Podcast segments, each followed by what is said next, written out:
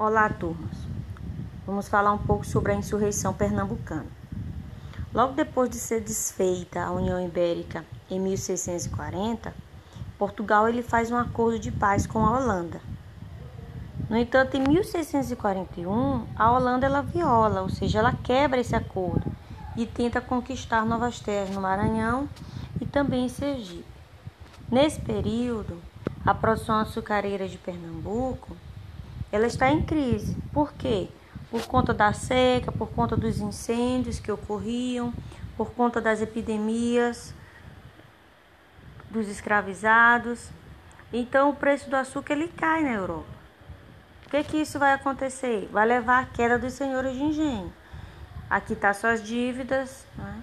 podendo perder então as suas terras. E aí, por medo de perder as terras e serem presos, esses senhores de engenho eles organizam o que nós chamamos de insurreição pernambucana, ou também a chamada Guerra Brasílica. É uma guerra que vai durar por média de nove anos. Ela inicia em 1645 e vai até por volta de 1654. Por volta de 1648, 49, os holandeses eles saem de Olinda, indo para Maurícia, até que em 1654 eles se rendem e percebem que de fato não tem como continuar nas terras de Pernambuco. E aí Pernambuco volta a ser dominada e controlada por Portugal. Por volta do século XVII e do século XVIII, nós vamos ter as chamadas revoltas nativistas, a revolta de Beckman e a revolta de Mascates. A população colonial ela já estava enraizada na terra. E aí ela começa a manifestar seu descontentamento frente ao que era exigido pela metrópole. E isso leva a desenvolver essas rebeliões. São rebeliões de independência? Não. Nós vamos ter as rebeliões de independência mais à frente. Quando nós falamos da revolta de Beckman, o que, que nós vamos ter? A situação da economia maranhense ela começa a piorar por volta do século XVII. A coroa, pressionada pelos jesuítas, proíbe a escravização dos indígenas, que eram a base da mão de obra local. Eles trabalhavam na coleta das drogas do sertão, e também na agricultura de subsistência. O que que isso vai gerar? Em 1681, o governo português ele vai criar a chamada Companhia do Comércio do Maranhão, que vai gerar um monopólio do comércio maranhense. Ou seja, todo o controle, tudo que entra e sai era controlada por essa companhia. E em troca disso, ela promovia o desenvolvimento da agricultura local.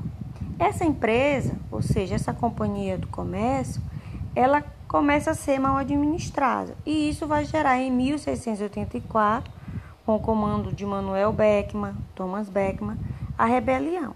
O grande objetivo era exatamente o quê? Fechar a companhia e expulsar os jesuítas. Mas, no entanto, a revolta ela foi sufocada e a companhia foi encerrada. Uma outra guerra nativista foi a Guerra dos Mascates em Pernambuco, depois da expulsão dos holandeses.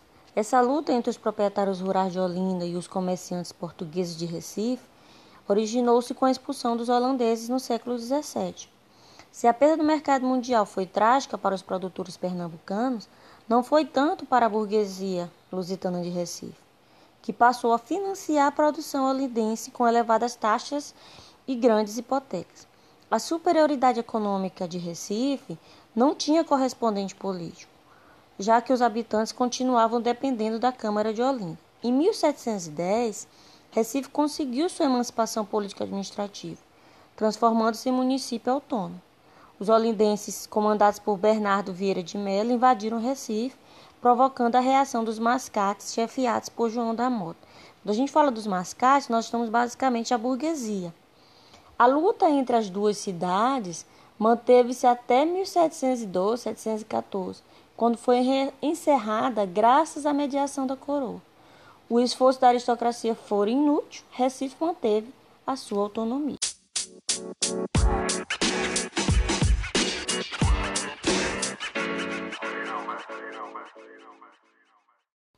Encerramos o capítulo 6, turma.